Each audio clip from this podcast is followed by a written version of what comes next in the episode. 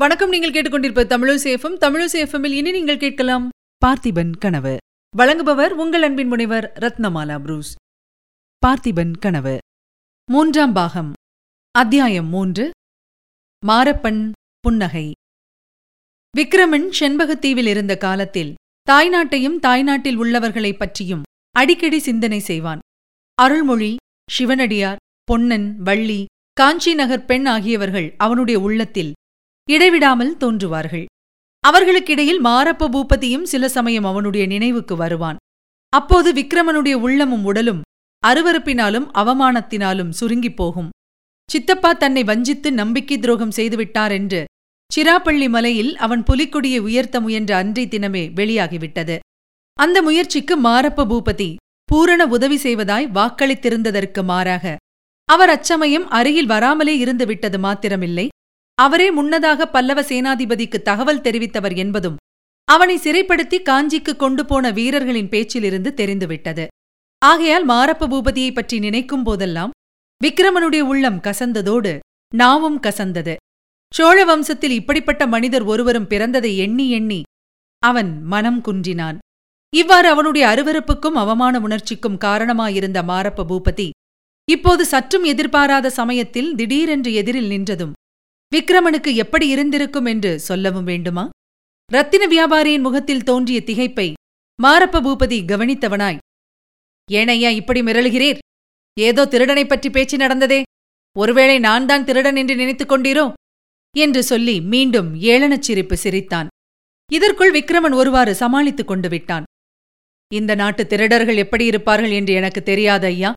நான் இந்த நாட்டான் அல்லன். ஆனால் நரசிம்ம சக்கரவர்த்தியின் ஆட்சியில் திருட்டு புரட்டே கிடையாதென்று கேள்விப்பட்டிருக்கிறேன். ஆகையால் நீர் திருடராயிருக்க முடியாது என்றான். அசலூர்காரனாயிருந்தாலும் அகம்பாவத்தில் மட்டும் குறைச்சல் இல்லை. நீர் எந்த தேசம் ஐயா? உமது பெயர் என்ன? எதற்காக இந்த நாட்டுக்கு வந்திருக்கிறீர்? என்று பூபதி கேட்டான். உமக்கு தெரிந்தே ஆக வேண்டுமானால் சொல்கிறேன். என் பெயர் தேவசேனன். ரத்தின வியாபாரம் செய்ய வந்திருக்கிறேன். ஓஹோ ரத்தின வியாபாரம் செய்வதற்கா வந்திருக்கிறீர்? அப்படியா சமாச்சாரம்? ரத்தின வியாபாரி ஒவ்வொரு கல்தச்சனாக கூப்பிட்டு எதற்காக ரகசியம் பேச வேண்டும்? பல்லவ நாட்டிலிருந்து சிற்பிகளை கலைத்து அழைத்துப் போகிறவர்களுக்கு நரசிம்ம சக்கரவர்த்தி என்ன தண்டனை விதிப்பார் தெரியுமா? எனக்கு தெரியாதையா நான் தான் அயல் நாட்டான் என்றேனே. இவ்வளவு விசாரணை புரியும் நீர் யார் என்று எனக்கு தெரியவில்லையே.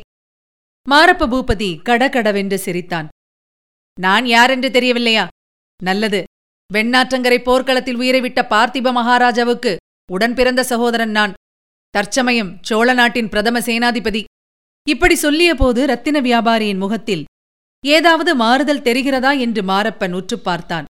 ஒன்றும் தெரியாமல் போகவே என்னுடைய கீர்த்தி உம்முடைய காது கேட்டீராவிட்டாலும் வீராதி வீரரும் சூராதி சூரருமான பார்த்திப மகாராஜாவின் புகழ் கண்டிப்பாக எட்டியிருக்க வேண்டுமே.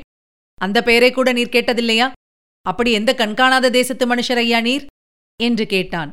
ரத்தின வியாபாரி சற்று யோசிப்பவன் போல் காணப்பட்டான். பிறகு அவன் மாரப்பனை ஏறிட்டுப் பார்த்து ஆமாம் பார்த்திப மகாராஜாவின் புகழை நிச்சயம் கேள்விப்பட்டிருக்கிறேன். அவருடைய புதல்வர் விக்ரமர்தான் இப்போது எங்கள் செண்பகத்தீவுக்கு அரசர். நான் அவருடைய பிரஜை. ஆகையால் பார்த்திப மகாராஜாவைப் பற்றி கெடுதலாகவோ பரிகாசமாகவோ எதுவும் என் காது கேட்க சொல்ல வேண்டாம் என்றான்.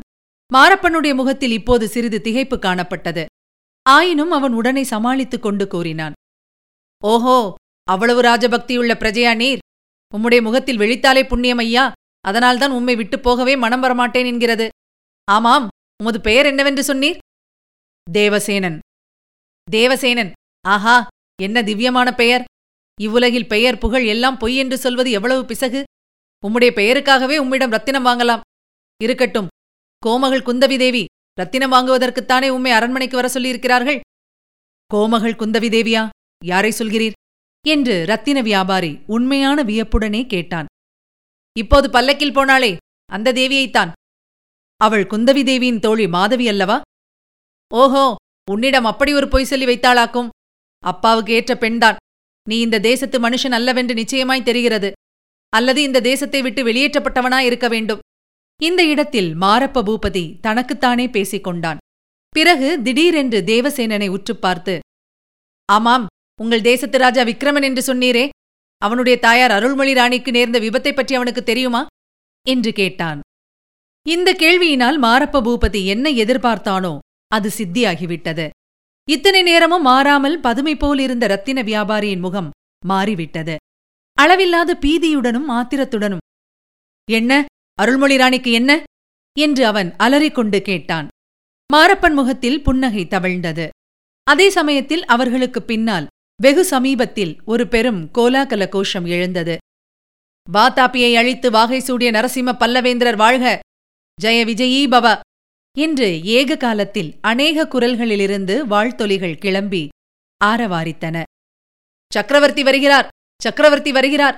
என்று பலர் பேசுவது காதில் விழுந்தது. இதுவரை நீங்கள் கேட்டது அமரர் கல்கியின் பார்த்திபன் கனவு. வழங்கியவர் உங்கள் அன்பின் முனைவர் ரத்னமாலா புரூஸ். மீண்டும் அடுத்த அத்தியாயத்தில் சந்திக்கலாம். இணைந்திருங்கள் மகிழ்ந்திருங்கள்.